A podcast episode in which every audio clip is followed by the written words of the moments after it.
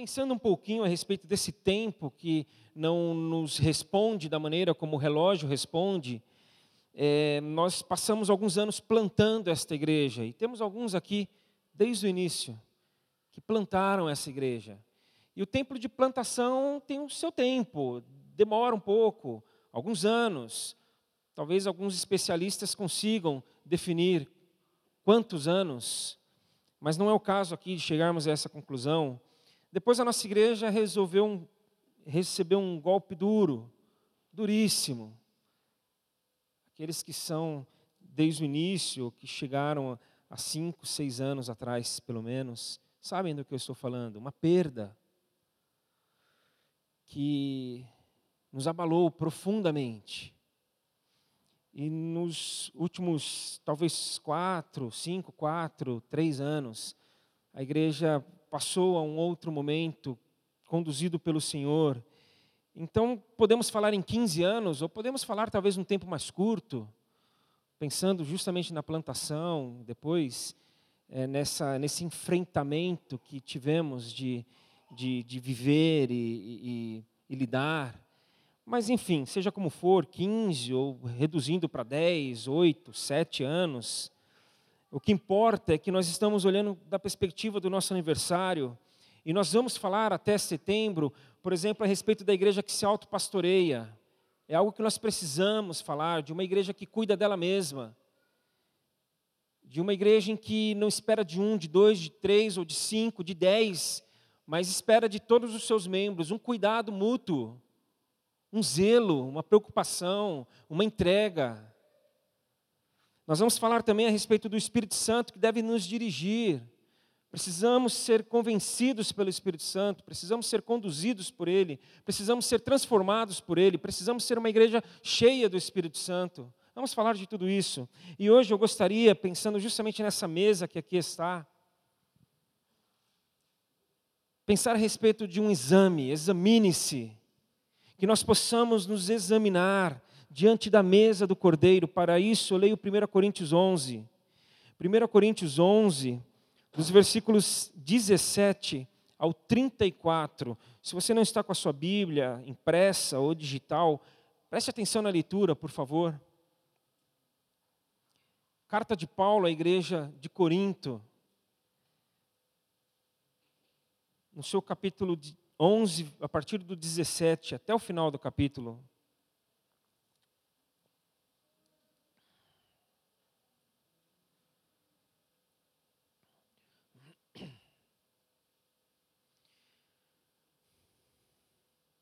No começo do capítulo, Paulo já havia elogiado a igreja de Corinto. Aí chega aqui, nesse ponto da carta, ele fala, entretanto, 1 Coríntios 11, 17, entretanto, nisto que lhes vou dizer, não os elogio, pois as reuniões de vocês mais fazem mal do que bem. Em primeiro lugar, ouço que, quando vocês se reúnem como igreja, há divisões entre vocês. E até certo ponto eu o creio, pois é necessário que haja divergências entre vocês para que sejam conhecidos quais dentre vocês são aprovados. Quando vocês se reúnem, não é para comer a ceia do Senhor, porque cada um come sua própria ceia sem esperar pelos outros. Assim, enquanto um fica com fome, outro se embriaga. Será que vocês não têm casa onde comer e beber? Ou desprezam a igreja de Deus e humilham os que nada têm? Que lhes direi? Eu os elogiarei por isso? Certamente não. Pois recebi do Senhor o que também lhes entreguei. Que o Senhor Jesus, na noite em que foi traído, tomou o pão e, tendo dado graças, partiu e disse: Isso é meu corpo, que é dado em favor de vocês. Façam isso em memória de mim. Da mesma forma, depois da ceia, ele tomou o cálice e disse: Este cálice é a nova aliança do meu sangue. Façam isso sempre que o beberem, em memória de mim. Porque sempre que comerem deste pão e beberem deste cálice, vocês anunciam a morte do Senhor até que ele venha. Portanto, todo aquele que comer o pão ou beber o cálice do Senhor indignamente, será culpado de pecar contra o corpo e o sangue do Senhor. Examine-se, cada um, a si mesmo. E então coma do pão e beba do cálice. Pois quem come e bebe sem discernir o corpo do Senhor, come e bebe para sua própria condenação. Por isso há entre vocês muitos fracos e doentes, e vários já dormiram. Mas, se nós tivéssemos o cuidado de examinar a nós mesmos, não receberíamos juízo. Quando, porém, somos julgados pelo Senhor, estamos sendo disciplinados para que não sejamos condenados com o mundo. Portanto, meus irmãos, quando vocês se reunirem para comer, esperem uns pelos outros. Se alguém estiver com fome, coma em casa, para que quando vocês se reunirem, isso não resulte em condenação. Quanto ao mais, quando eu for, lhes darei instruções. A igreja de Corinto, como boa parte aqui deve saber já, não era uma igreja muito fácil. Foi uma igreja fundada pelo próprio apóstolo Paulo, em que passou em Corinto 18 meses, ali plantando, justamente falando de plantação novamente, plantando esta igreja na sua primeira viagem missionária. Paulo fez 3 viagens missionárias, e enquanto ele estava na terceira viagem dele, estando em Éfeso, no seu último ano de ministério, ele escreve aos coríntios. Por quê? Porque ele já havia ouvido falar do que lá estava acontecendo, e o que ele ouviu, a maior parte daquilo que ele ouviu, ele não gostou.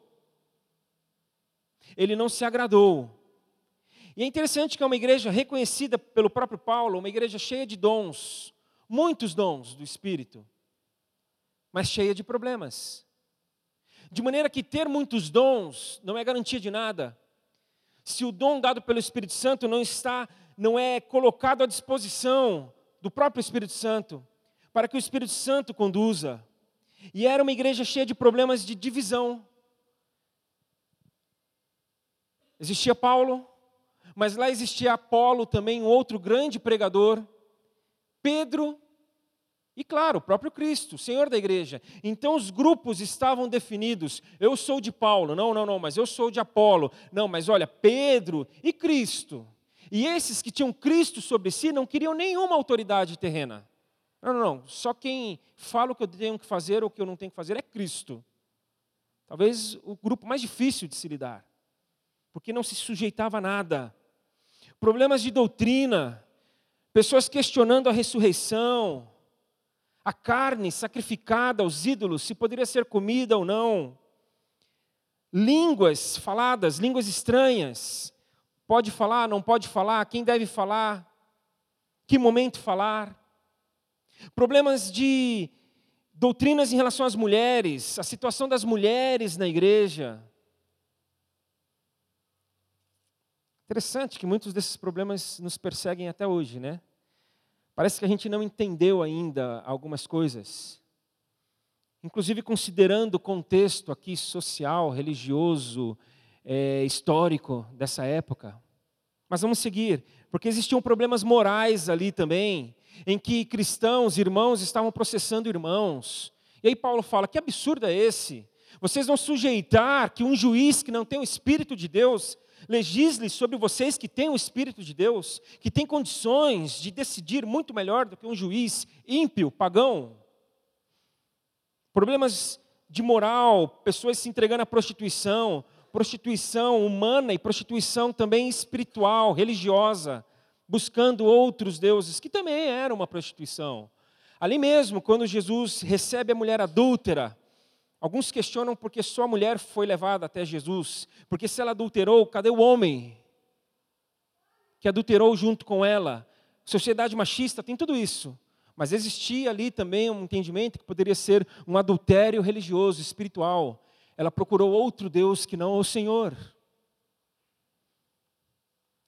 Um filho que estava num relacionamento com a esposa do seu pai, aquela que não era sua mãe mais, mas era esposa do pai. E o texto fala que a igreja estava deixando isso acontecer, de que pior, eles estavam orgulhosos por isso. Então, nesse contexto, com esse pano de fundo, a igreja se reúne. Ela se reúne para ceiar, para repartir, para compartilhar o pão e o cálice nesse cenário. Nesse contexto, nesse pano de fundo, ela se encontra para celebrar a Cristo, para celebrar a sua entrega, a entrega de Cristo, para agradecer e se regozijar pela vida recebida. E ceia aqui, nesse contexto dessa igreja, assim como na igreja de Jerusalém, a primeira igreja, a ceia ali era uma alimentação mesmo, era uma refeição. E durante esta refeição, o pão era repartido, o cálice era distribuído. Alguns gostaram dessa ideia, né? Quem sabe, um dia, a gente faz um grande banquete aqui e ceiamos juntos, e repartimos o pão, o alimento, e junto os elementos que representam o corpo e o sangue de Jesus.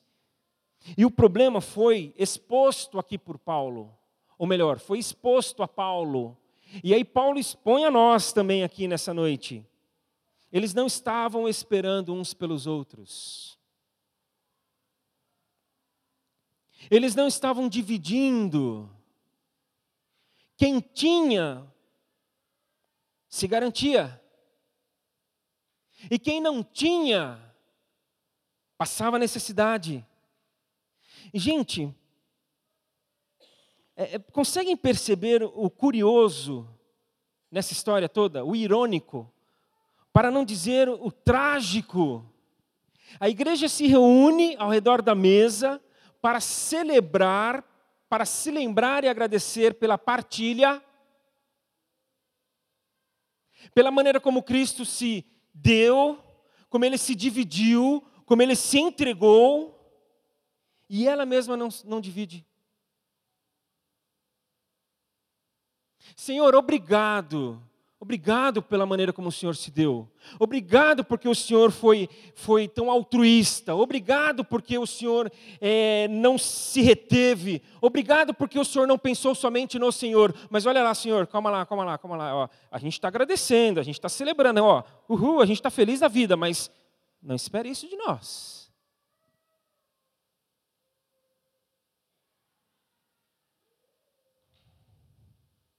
E aí Paulo fala, está errado. Está errado. Existe um equívoco, uma falha grande e grave. Deve haver, portanto, diante desse erro, dessa postura, desta compreensão, um exame, um autoexame. Aí ele é taxativo, examine-se, cada um a si mesmo. Ok, mas nós vamos examinar o quê? Nós vamos olhar para o quê? A respeito do que cada um e todos aqui devemos investigar? A respeito do que eu devo ponderar? Se eu estou certo ou se eu estou errado? Se eu estou na direção certa, correta, ou na direção equivocada? A respeito do quê? Eu, você, cada um, devemos nos examinar a respeito se estamos vivendo como corpo.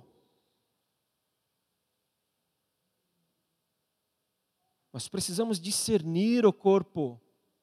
Nós precisamos honrar o corpo de Cristo. Se assim como celebramos a entrega de Cristo por nós, se nós estamos nos entregando uns aos outros. Esse é o autoexame. Se assim como nessa hora nos lembramos da forma como Ele não pensou nele mesmo, se nós da mesma maneira não estamos pensando em nós mesmos. Se nós estamos pensando para além de nós mesmos. Deve haver um exame, deve haver um autoexame pessoal, íntimo, silencioso, sim, mas com implicações coletivas, com implicações públicas. O resultado do autoexame, ele é revelado na vida do outro. O resultado do autoexame, ele é exposto na vivência em comunidade. Na medida em que eu deixo de olhar para mim, para o meu, e passo a olhar para o outro, para o nosso. Então, quando a gente olha aquela pessoa um pouco egoísta, um pouco, e segura tudo, fica com medo de quem se aproxima, e dá vontade de falar, meu amigo, para um pouquinho, faça um autoexame, para.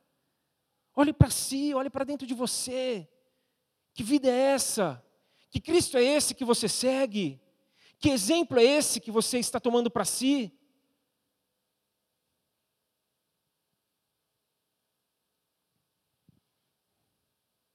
Então, se você é cristão de fato, entregue a Cristo, sujeito a Ele, atingido e tocado pelo Senhor Jesus,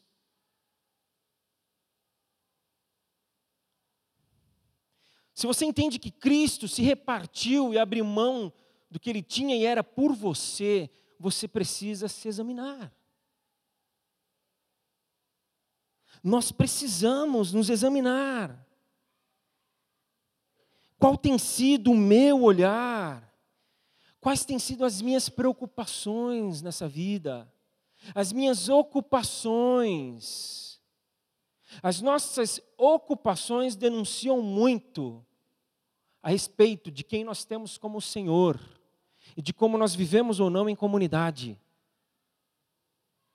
E essa comunidade é aqui, essa comunidade, mas começa com o cônjuge.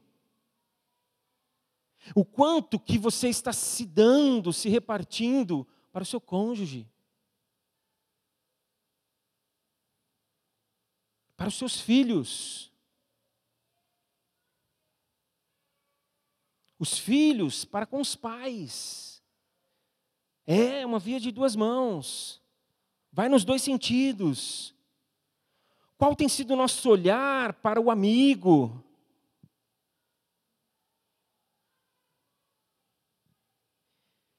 A pergunta é, eu, você, nós temos tornado a vida possível? Temos. Nós temos compreendido as situações? Nós temos parado um pouquinho para olhar e tentar entender? E aí, entendendo, a gente compartilha aquilo que está em falta? E às vezes o compartilhar é ceder, é abrir mão.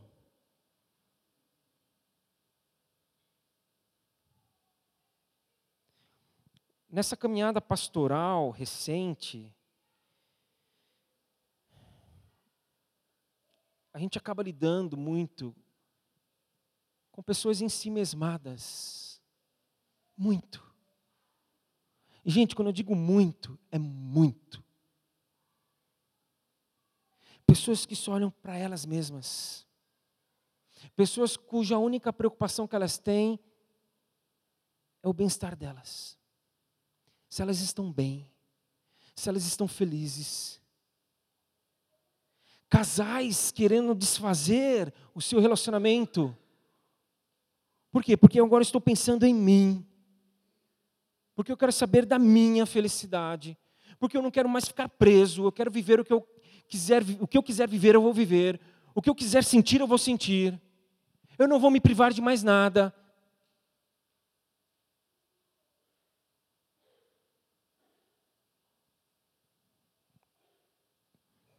Aí há uma possibilidade de um retorno, de um reatar. E a postura daquele que chega é mas no que você vai mudar para que o nosso casamento dê certo? Mas que absurdo é esse? Onde que essa pessoa está? Que ideia? De onde ela tirou isso? Porque as pessoas querem mudanças, mas elas não querem mudar. Elas querem um relacionamento diferente, mas elas não querem viver diferente. esperando sempre do outro. Interessante essa sabedoria de gerações anteriores.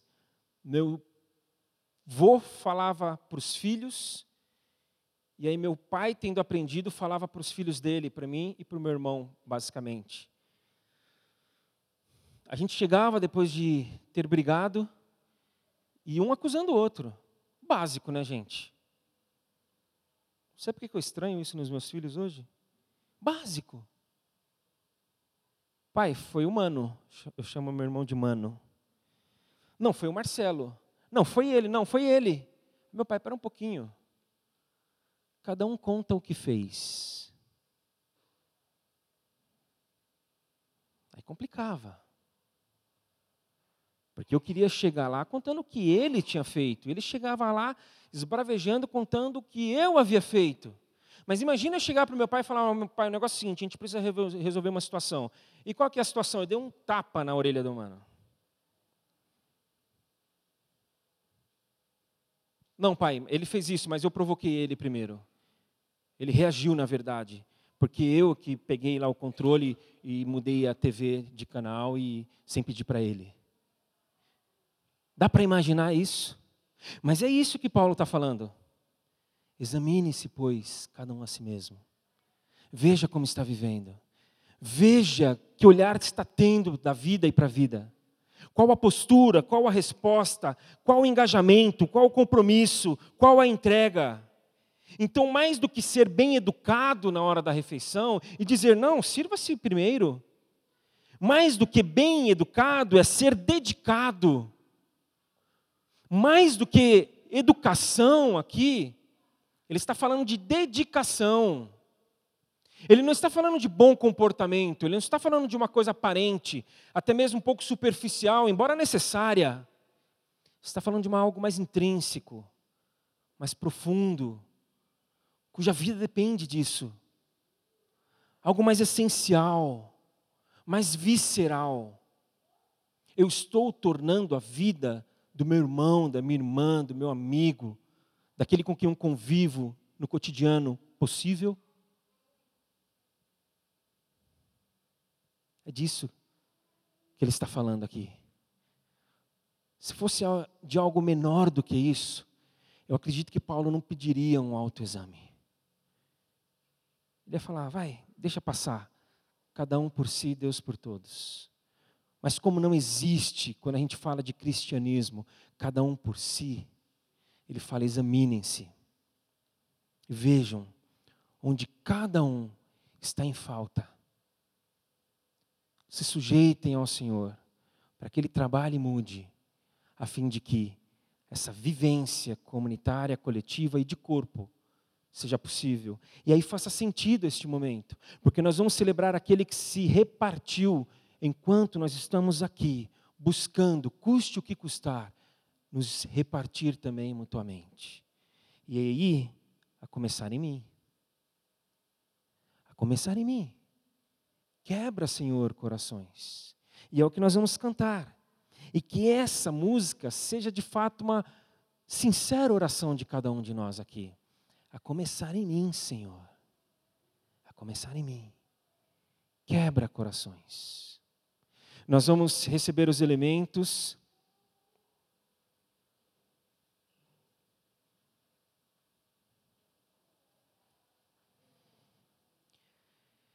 E vamos cantar, vamos orar. A banda vai cantar a primeira vez. Ore, se autoexamine enquanto isso.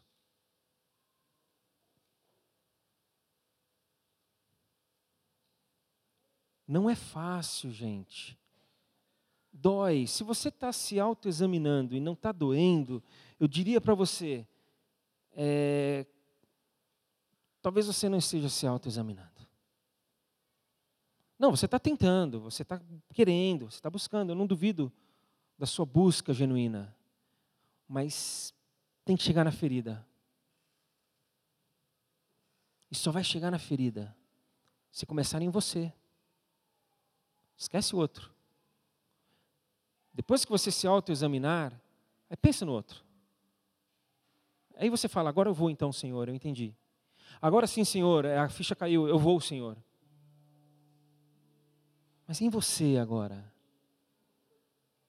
Estou vivendo como corpo. Estou repartindo aquilo que eu devo, aquilo que eu posso, aquilo que Ele colocou nas minhas mãos. Estou dando, doando aquilo que o outro precisa. Vamos nos autoexaminar enquanto a música é tocada e cantada.